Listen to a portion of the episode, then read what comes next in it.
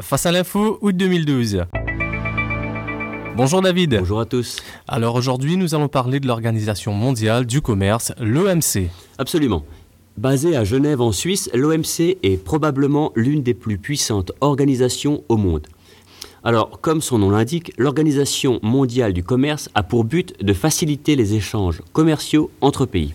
L'OMC a été créée en 1995, elle compte aujourd'hui en son sein 154 pays membres.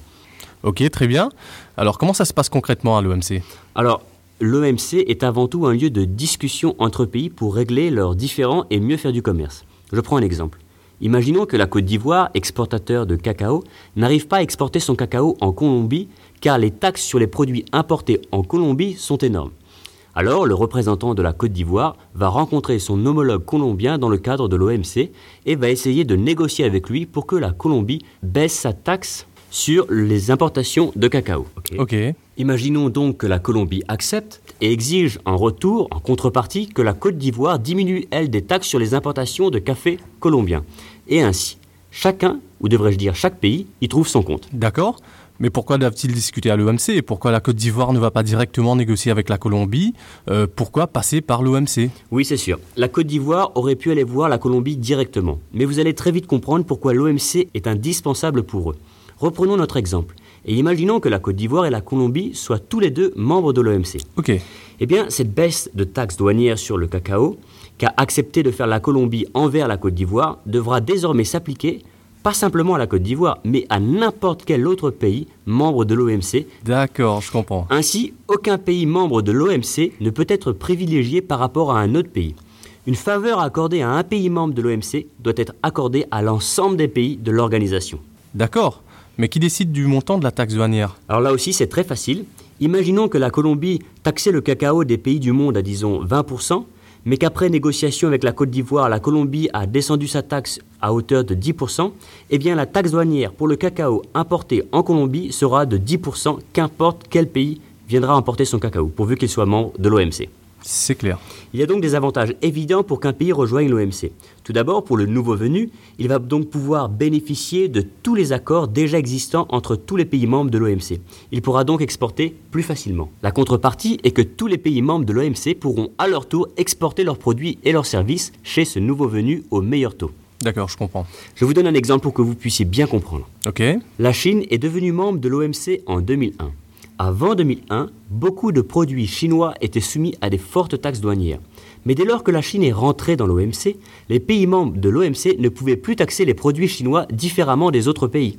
La taxe sur les produits importés chinois est devenue la même que les autres pays membres de l'OMC. Résultat, en 5 ans, la Chine est devenue le premier exportateur mondial, et notamment grâce à l'OMC. Intéressant. Une précision tout de même que cette règle d'appliquer la même taxe douanière à tous les pays membres de l'OMC a des dérogations, des exceptions. Je vous donne un exemple très simple. Comme vous le savez, dans la zone euro, il n'y a aucune taxe douanière entre les pays. Donc les règles de l'OMC ne s'appliquent pas au sein de l'Union européenne. C'est clair. Alors pourquoi parle-t-on de l'OMC aujourd'hui? Parce que la Russie a rejoint l'OMC en décembre 2011, mais c'est à partir d'aujourd'hui que la Russie peut commencer à exporter et importer aux mêmes conditions que tous les pays membres de l'OMC. Pour vous donner une idée, les droits de douane russes devraient chuter entre 6 à 9% C'est surprenant que le plus grand pays du monde n'était pas membre de l'OMC jusqu'à maintenant. Oui, c'est vrai, car pour qu'un pays devienne membre de l'OMC, il faut que tous les pays membres soient d'accord. Si un seul n'est pas d'accord, alors il ne peut pas rentrer dans l'OMC. La Géorgie, qui était en conflit avec la Russie, avait bloqué son entrée à l'OMC. D'accord. Ok, très bien. Euh, au début, vous disiez que cette organisation est probablement la plus puissante au monde. Euh, Pourriez-vous préciser, s'il vous plaît? Oui, car l'OMC est la seule organisation au monde qui peut régler des différends entre pays, mais surtout, elle peut appliquer des sanctions. Je vous donne un autre exemple. Ce litige a opposé l'Union européenne d'un côté et les États-Unis et le Canada d'un autre côté. Ces derniers exportaient leur bœuf élevé aux hormones de croissance en Europe. Les Européens, suite à l'affaire de la vache folle, avaient bloqué toutes les importations de bœuf américains et canadiens élevés à l'hormone de croissance. Oui, je me souviens de cet épisode. Eh bien, les Américains et Canadiens ont donc déposé une plainte auprès de l'OMC contre l'Union européenne. Le résultat du jugement est que les Américains ont gagné, obligeant ainsi l'Union européenne à enlever toute interdiction d'importation de viande américaine ou canadienne élevée à leur mode de croissance. Alors, dans le cas où l'Union européenne ne levait pas cet embargo, l'Organisation mondiale du commerce autorisait les États-Unis à taxer d'autres produits importés de l'Union européenne en contrepartie. Eh bien, dites-moi. Oui, des affaires comme celle-là, il y en a eu plus de 400 qui ont été tranchées par l'OMC.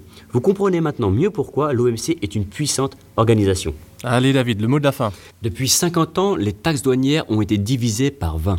Cela peut sembler a priori une bonne nouvelle, mais cette baisse de taxes profite surtout aux très grosses sociétés, à celles qui exportent, les multinationales. En revanche, les petits producteurs se retrouvent donc en compétition avec des puissants importateurs venus du monde entier. Ces petits producteurs sont donc obligés de baisser leurs prix, quitte à travailler pour rien du tout. Cette critique envers l'OMC est l'une des nombreuses critiques que revendiquent les mondialistes. Ces derniers prônent notamment un commerce équitable où même les petits producteurs pourraient y trouver leur compte. En attendant, ce sont les multinationales qui continuent de s'enrichir. Retrouvez l'actualité du jour sur www.facealinfo.com.